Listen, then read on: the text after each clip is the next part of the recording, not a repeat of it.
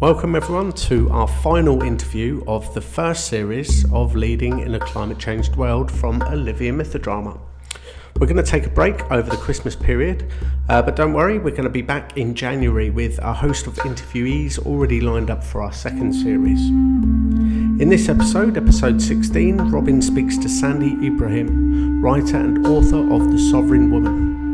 They discuss the qualities needed of everyone today as we define our leadership in order to enter an era that will need us to be strong and make significant sacrifices. Sandy talks about the myth of the goddess Inanna, who enters the underworld to find her sister, and who must undertake a journey of self realization before being deemed guilty of hubris. She talks about how we can use this myth to realize how humanity must move forward. They talk about how we must connect to nature to understand the situation and how being seen to be doing good isn't enough, and how we need to realise more feminine leadership if we want to challenge the current status quo. So, for the final time in 2019, I'll say over to Robin and Sandy, and we'll see you in the new year. So, welcome everybody to our podcast series, Leading in a Climate Changed World. Today, I'm delighted to be speaking to Sandy Ibrahim. Sandy is part poet, part rabble rousing mystic. She's a Canadian of Egyptian and German descent, and she sometimes says she doesn't know if her grandmothers are cheering her on or rolling over in their graves. After leaving her childhood home at 17, she's been pursuing sovereignty while maintaining a state of reverent bewilderment. She lives in Victoria, BC with her husband. She's about to launch her youngest son into the world. And Sandy's life and work explores themes of leadership, including aspects like sovereignty, sacrifice, maturity, purpose, empathy. She often turns to myth to break away from solutions thinking. And like the goddess Inanna, who I think we will hear more about during the interview, we may collectively be taking a descent into the underworld, a place of chaos, destruction, and resurrection, or at the very least, we are in a liminal space betwixt and between. Either way, she would say we've left the ordinary world and are living with dark uncertainty. And just as seeds sprout in the dark, this could be an alchemical time. Leadership for Sandy includes cultivating empathy for the shame, grief, confusion, anxiety, and despair that comes with seeing our complicity in destroying our world. She believes that a willingness to tell the truth about our lives serves as a strong catalyst for creation and could spur a transformation that weaves us back into belonging to Earth. So, Sandy, welcome. It's great to have you with us. Thank you. It's great to be here. And maybe we could pick up on this part at the end where we talk you, you, at the end of the introduction, where I said you think that a willingness to tell the truth about our lives can also be part of what, what catalyzes shifts that are needed. And maybe you could just tell us a bit about about your life and kind of what brought you into this field of concern. Mm. Yeah, I think it. Uh, I think when I was a little girl, I understood that um, we were a little off track. That there was uh, there was a couple of things going on that um, I was having two separate experiences of the world, one in nature and one at home. And to me, real life was happening outside in um, in my backyard, and I was really connected to uh, you know all of the elements. And I would have these magical experiences or things that like things that really felt magical, and then I'd go inside and I'd kind of want to talk about them, but I knew I didn't have any language around it like, and I'd come. What sort of magical experiences would you be wanting to talk about? I think the feeling of connection and belonging.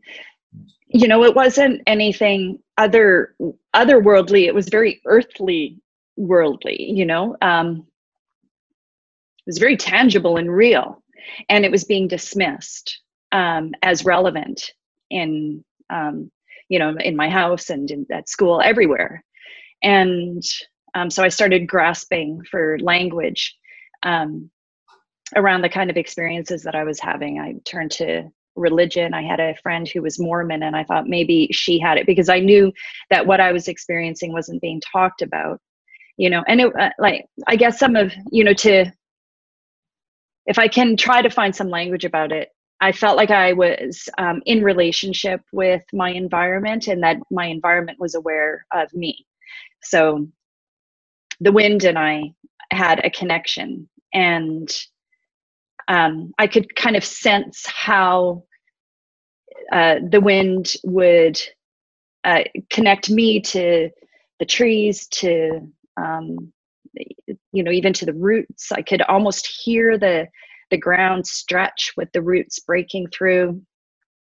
There was just a real intimacy that i felt. Um, and it was real. I just i knew it i knew it. Uh, but like i said it was it was so dismissed. So i could feel the schism that was going on as a young girl. Um, and then just gradually i abandoned my relationship with nature you know to, so that way i could find my place in society.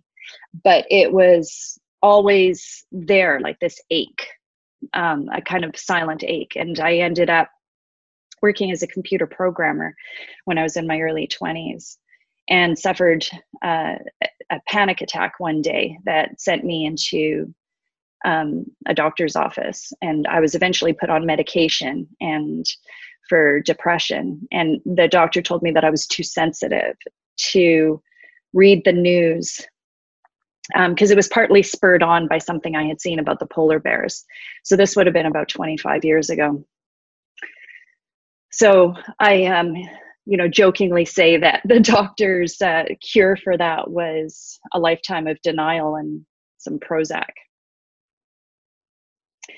um, and then life got busy. I um, I ended up getting married, and I had two children, and they brought me immense amount of joy. And I, you know, threw myself into motherhood and loved pretty much every moment of it.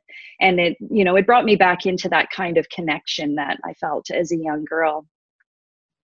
Um, and I was consumed with with motherhood and kind of shut out in a way what was going on in the world um, and began to see myself as a kind of a passive observer you know maybe one of the good guys in a broken world but um, not really recognizing that i had any part of it um, so uh, in about about three years ago i started waking up to just how dire the situation was in terms of the climate crisis that we are in. And through the grief and uh, and the shame, I just like I stayed with the problem and was able to see how I was directly connected to it through through my own life. Um, you know, not that I am trying to take on all of the problems of the world, um, as one individual, but I recognize that I, as an individual, was the world. I was a small part of the world, and I was, in fact, contributing to the problem or the disconnection, well, however we want to phrase this. So that's kind of how it started for me.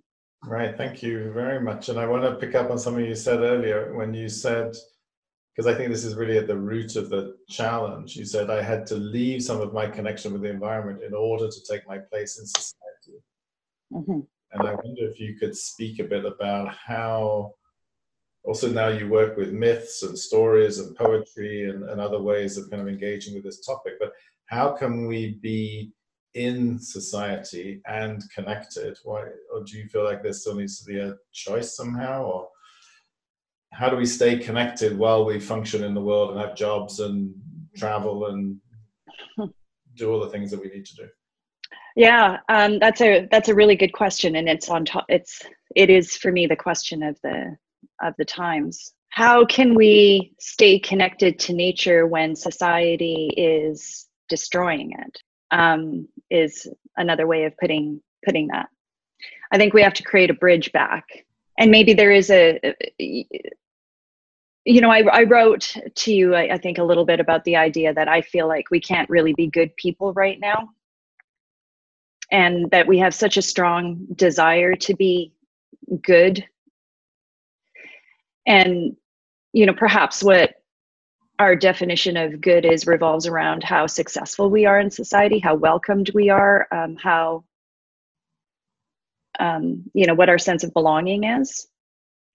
But when our society is fundamentally sick which it is right now um, and our goodness our, our, our idea of goodness then kind of collapses in on itself. So i don't think that we can be collectively good um, or objectively good right now. And but say more about that because that's quite a provocative statement that we can't mm. do now. So if somebody's saying well i'm doing my best and i'm composting and i'm sold my car and i don't fly anymore and i'm compassionate to my neighbors and i have an allotment where i grow my food you'd say we still can't be good. Or what does it mean when you say we can't be good? Yeah well i'm still trying to figure out what i mean what i mean by this but um, first of all i think that our identities and our sense of safety as individuals revolves a lot around the idea that we may be good people. And maybe what i'm suggesting is it's irrelevant um, whether we're we're good or not is irrelevant. And you know and i've been hearing that term virtue sig- signaling a lot lately you know where people are virtue signaling. Ah, virtue signaling. You know it's just kind of one of the terms that gets thrown out there. So um, that way i you know i can i can appear like i'm good. I can appear like i'm caring and i'm part of the solution. But destruction is woven into the very fabric of our day-to-day lives so if we were to you know put put our behavior on a scale no matter how well intentioned we are every individual in the in the western world is causing immense amount of harm. So that's the reality. Um, so maybe we should just get over the idea of being good and accept that we're not and that we can continue moving forward anyway. Um, um, that doesn't answer your question about how to how how to hold both society and nature um, and our relationship uh, to both. Um, maybe I am saying that we can't. If we want to be good in society, if we want that, the way that um, uh, business as usual right now is, and we want to have a strong connection to to nature, well, well, we're not going to be able to. Because um, how can we be intimate with uh, what we're destroying? Right, and I guess it's also a question about whether we see nature or the environment as something out there that we kind of build a bridge to, or you said earlier, I am the earth. Like it's not like there's the earth is out there and it's something that I have a have a relationship to. If I identify myself more with that, mm-hmm. that'll bring forth different sorts of actions. Yeah. Would you say that? I would say that. Yeah. Yeah. And then the the bravery is well then how do we reestablish our connection with ourself i guess is what uh, you might be leading us to here as as earth and in order to do that um, we have to tell the truth about our lives which is what i was saying before and admit that we're that we are suffering as as individuals and that we're hurting and that our lives are unmanageable. Right. So, so there's something about radical honesty in that. Mm-hmm. Really looking at the truth of our lives, what we feel, what we inflict, what's happening. Really looking at, at that full on. Yeah, yeah, and uh, you know, in every aspect of our lives, like looking at our relationships, our marriages, um, our consumption habits, uh, um, how we're trying to squeeze ourselves into into boxes in order to um, succeed you know? Uh, uh, e- even looking at leadership as something that's outside of us. Um, yeah i mean we need a fundamental transformation of the way that we view ourselves in this world. And that's going to take an immense amount of courage and truth telling and a descent you know like like Inanna took um, where we strip away all of the concepts that we have about ourselves and look at them and and and face that and and uh, you know swim in uh, unknowingness for a while Right. So for, for people in our audience who maybe don't know the, the story of Inanna, could you give us a kind of five minute synopsis of, of what that tells us and why you also feel it's a relevant myth for our time? Mm-hmm. Yeah, I love this myth so much. Um, so it was a story that was told in Sumeria about 5,000 years ago. And Inanna was a goddess that was, um, you know, famous in Mesopotamia.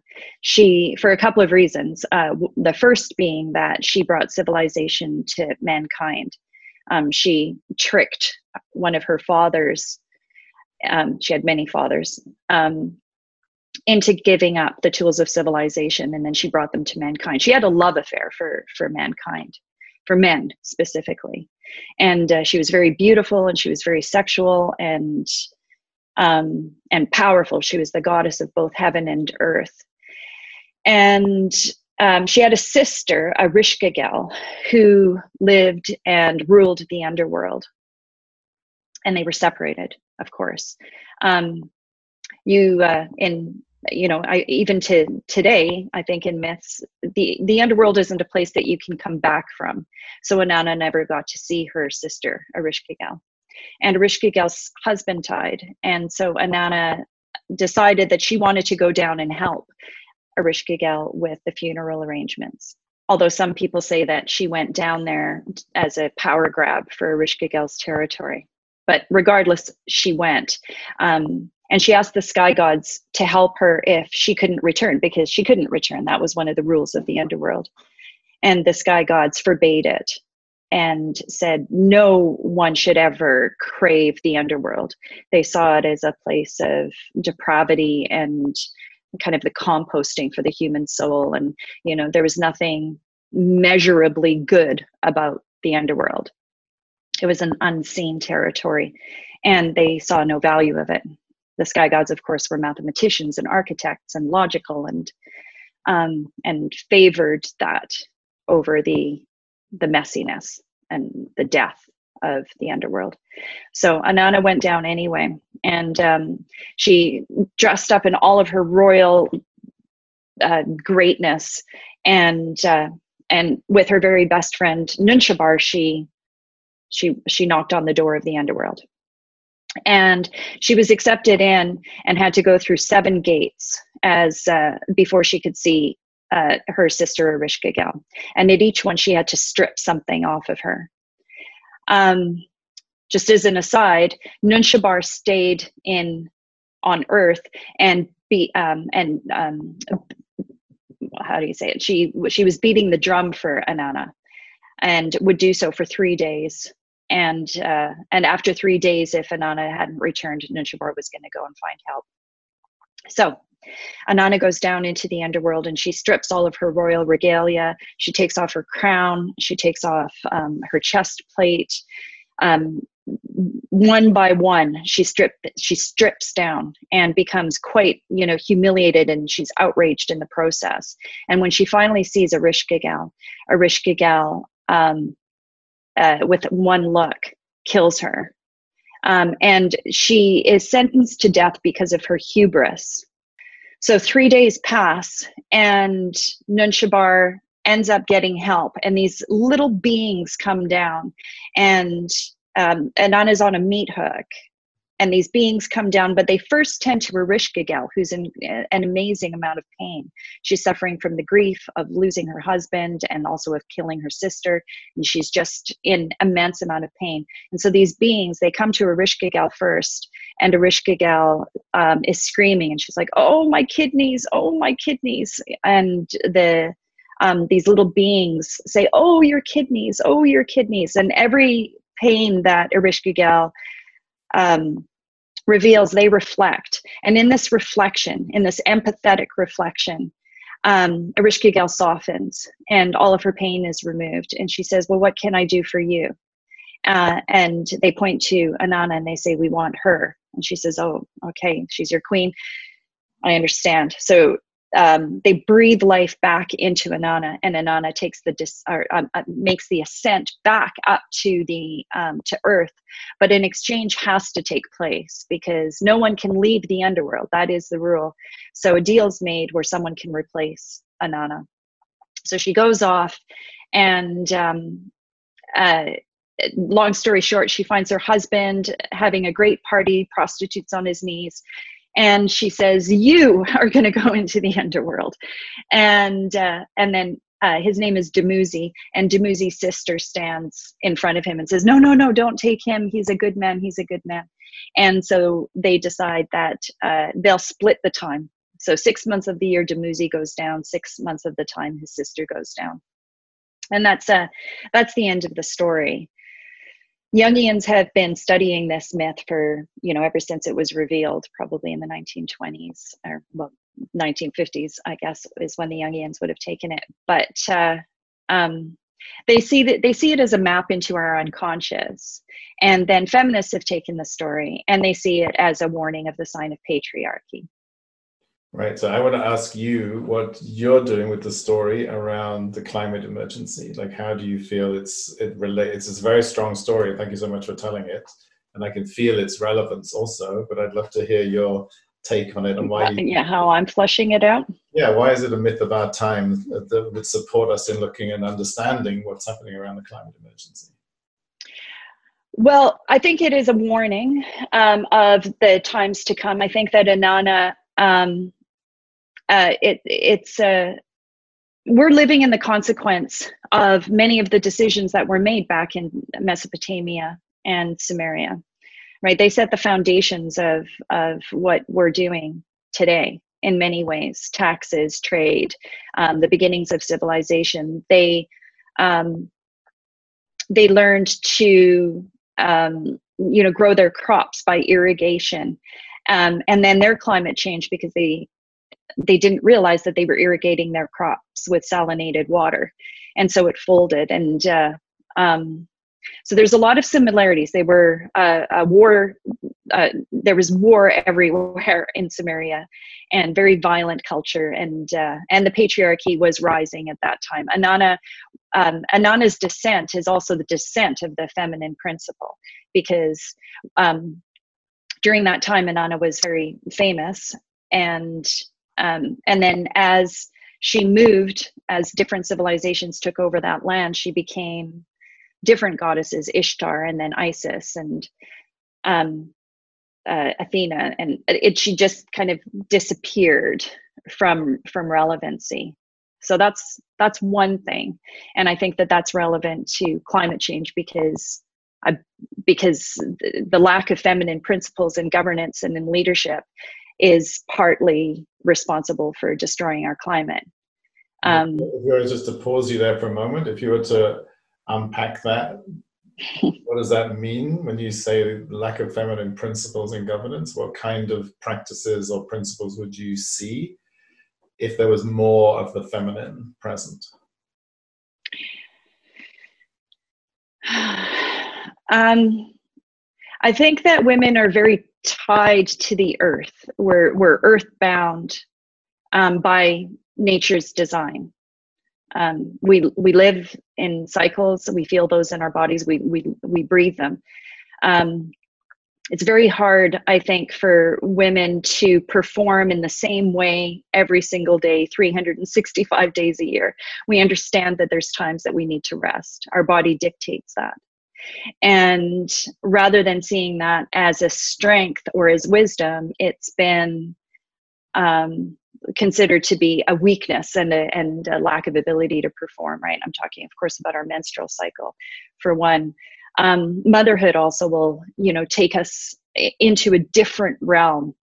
The ability to give life through our own bodies is, you know, very much an aspect of this of Earth.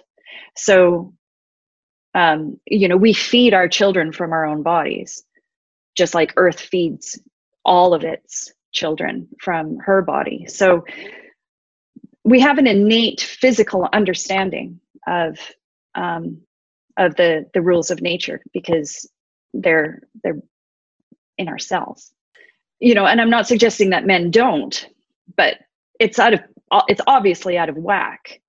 There's no balance that's that's here. So feminine leadership in the true way that feminine that that women would lead, you know, which is which might be okay. Let's take a break for two weeks and miss the deadline because we don't have the answer. Does right. Yeah, totally. And but I, I and I noticed that you're also talking about women, and my understanding of the feminine is that it's different from women. So I, as a male, for example, have some feminine aspects to my nature, which can be amplified or not, and patriarchy for sure, and all the conditioning that I grow it amplifies more mm-hmm. the masculine. But yeah. I wonder. So there, there's, I totally understand and, and support what you're saying around around women's innate connection to to earth and to, to nature and to the environment in a way that I, as a man, do not experience, for example. But as a man, I could also exhibit feminine principles of leadership. Would you would you agree with that? I would. Yeah. And how how would you see yourself doing that?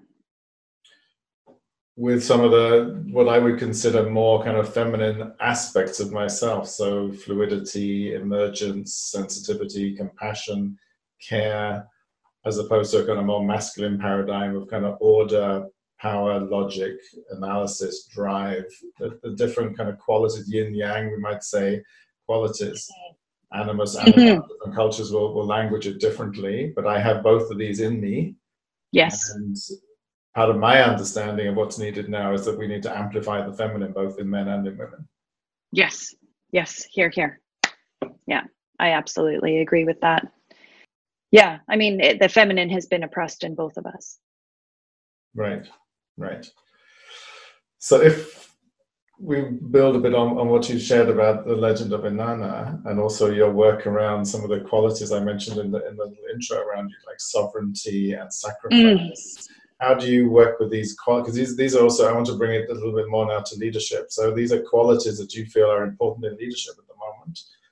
And do you draw them from that legend, or you draw them from your experience of life, or what? Where, where's the focus yeah. of this particular? Yeah, both. I mean, back to Inanna. It's uh, you know, I've studied the myth for uh, for years now, um, and it's not necessarily self-evident again how her descent would relate to what's going on but back to her descent and what it was that she was sacrificing mm-hmm. um, it was a self concept of of who she was and how she was to gain power. So Inanna had uh, a you know a fairly I guess masculine sense of how she was going to gain power. Um, and it was it was during that descent when she was stripped away from it all that uh, and then tried for hubris. And I, I, that that is that word more than anything is what stands out for me.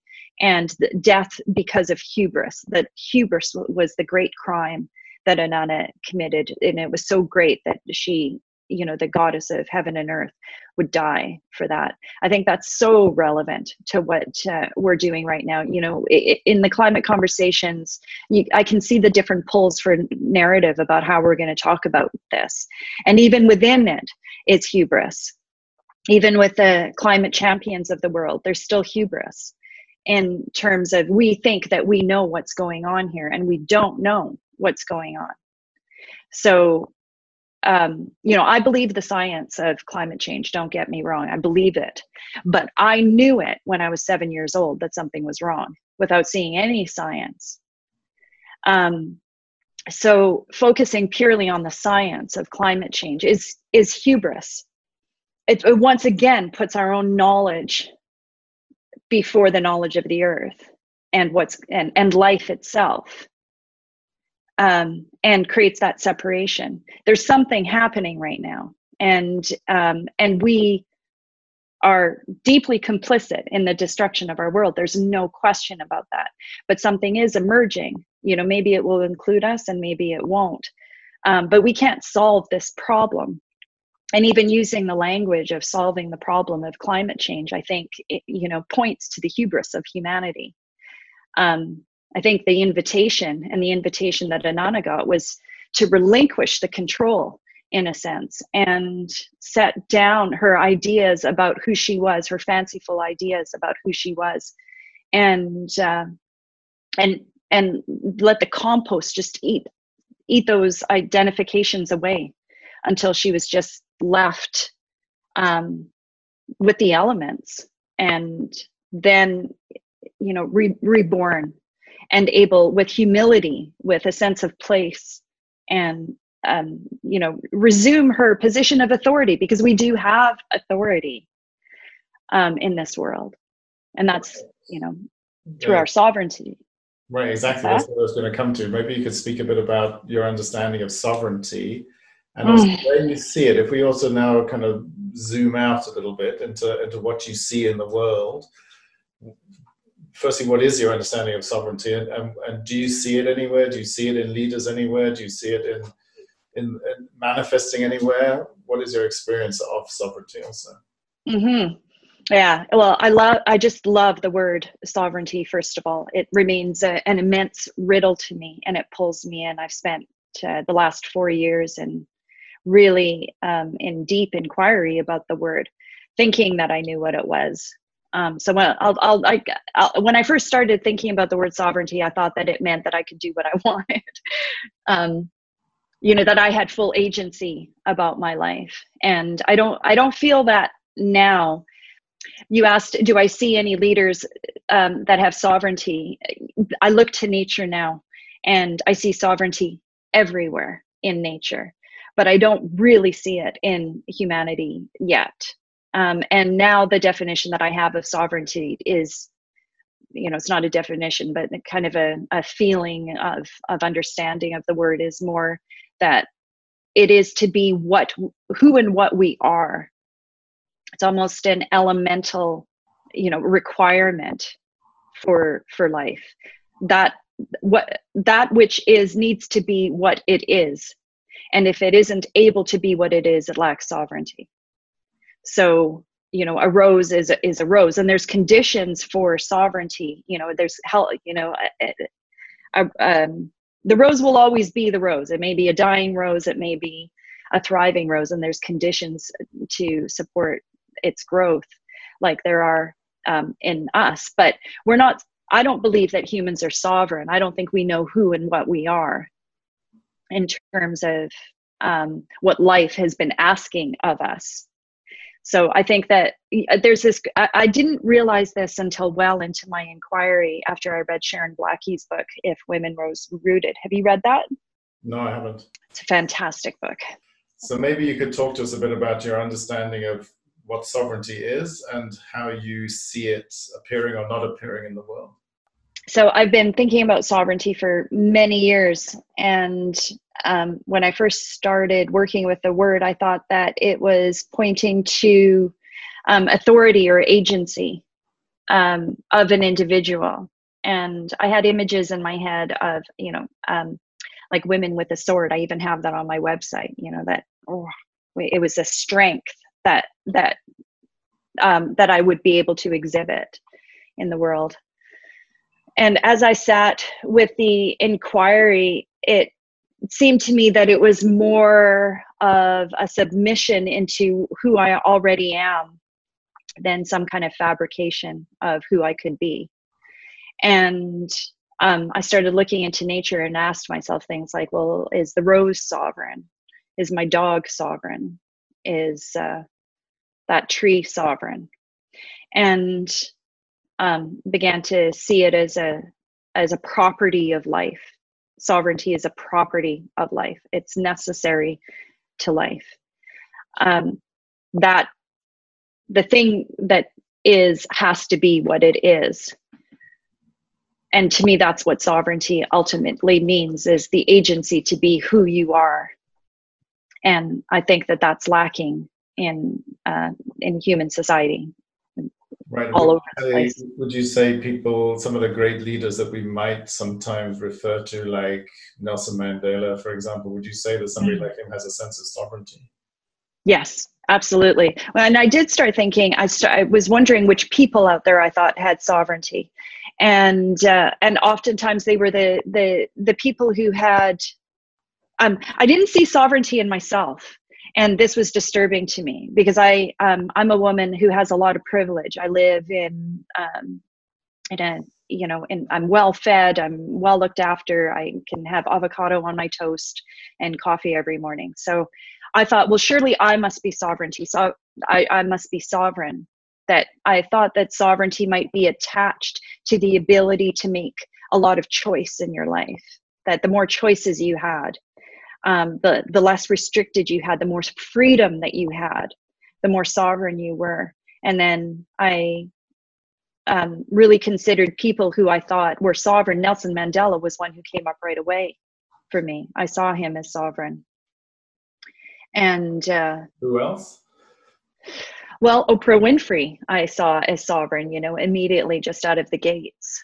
And, uh, you know, G- Greta Thunberg now. I mean, there's an example of sovereignty.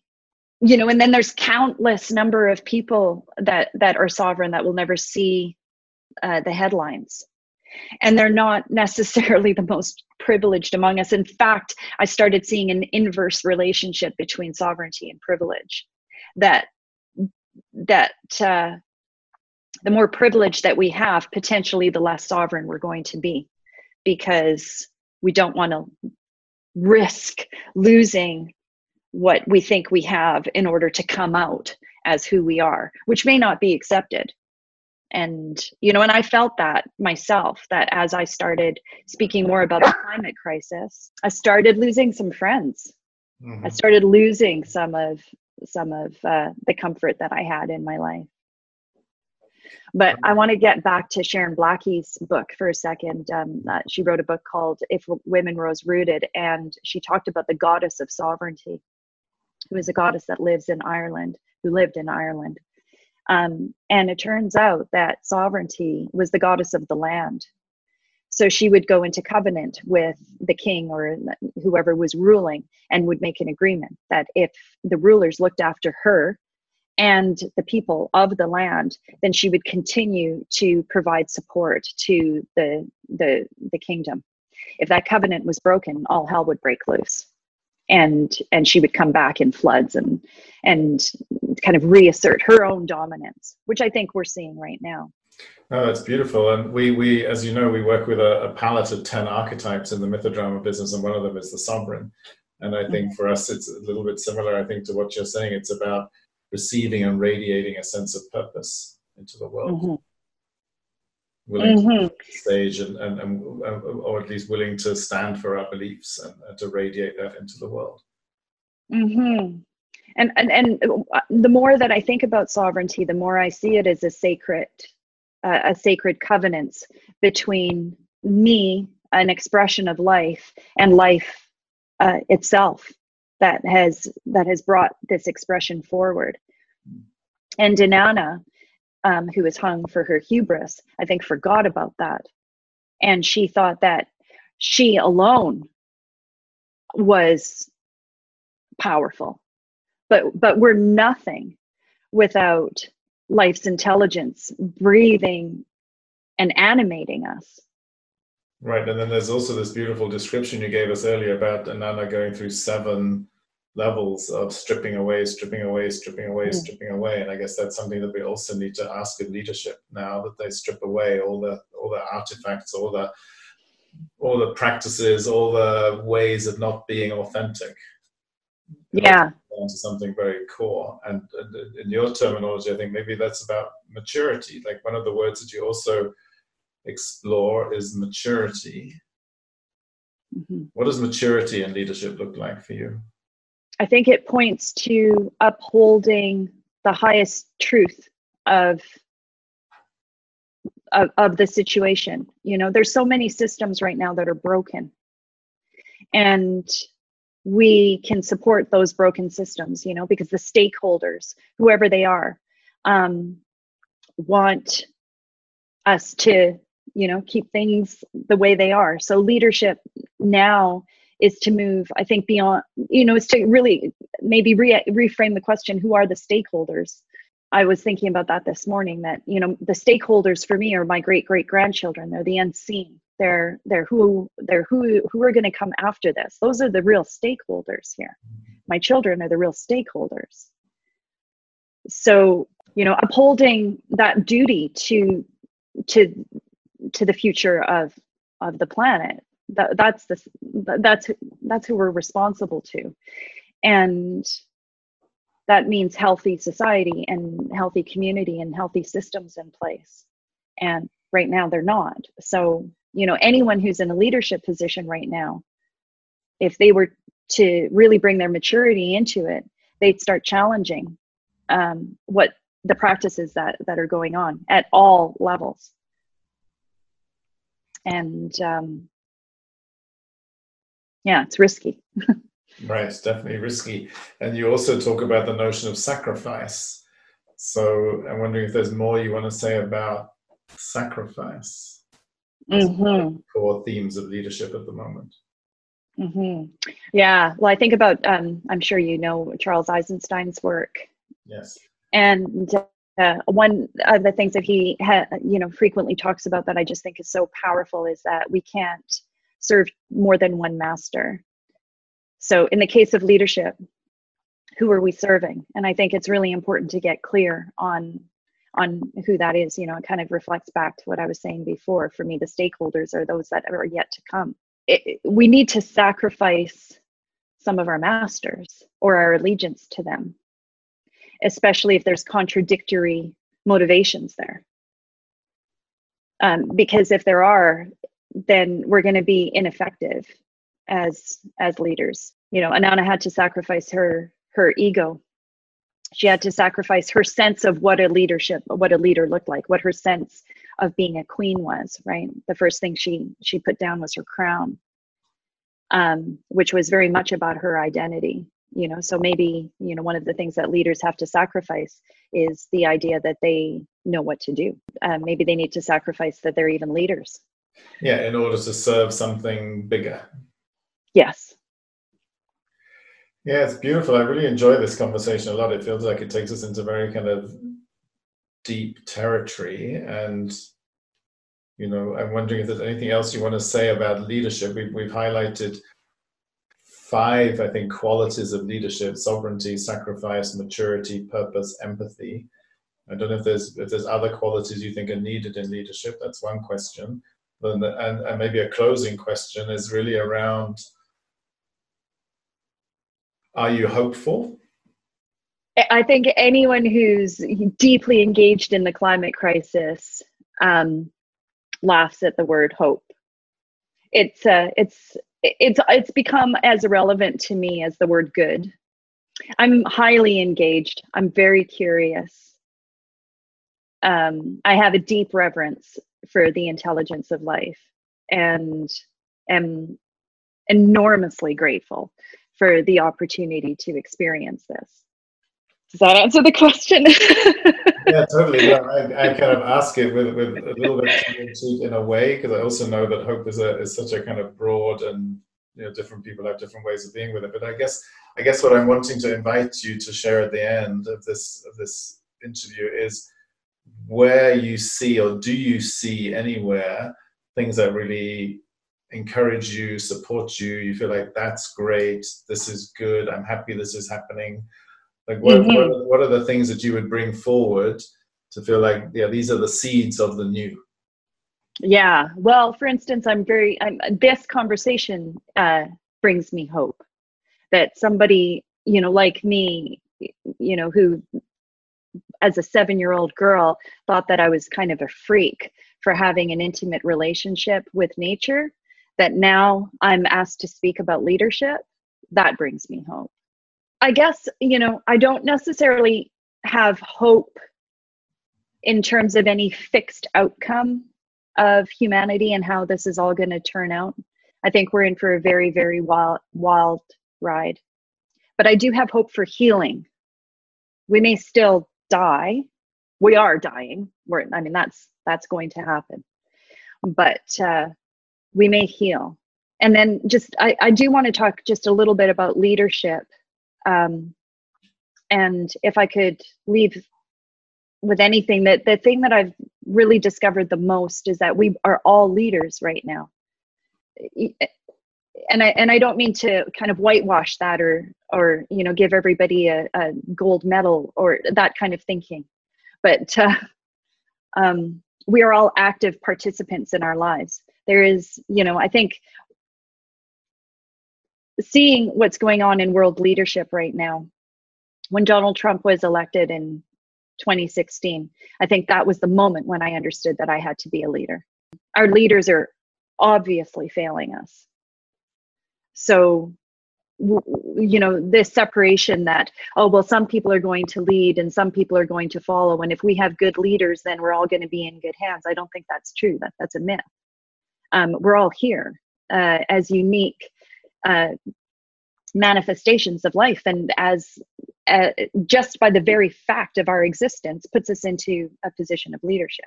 At, at the very least we need to lead ourselves in our little tiny lives forward so I don't think it's something that is left for the chosen few.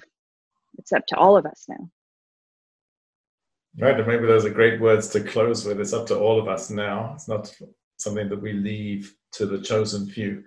And mm. thank you so much for this time, and thank you for all that you're writing and thinking about and performing and sharing in different mediums. And we will definitely be posting your kind of website and, and your some of your articles. I think when we put up the the interview. So thank you so much, Sandy, for your time. It's been great to talk to you. I feel enriched by this legend of Inanna that's kind of working its way into my psyche as we talk. Oh, so, that's wonderful. Thank you, Robin. Thank you too.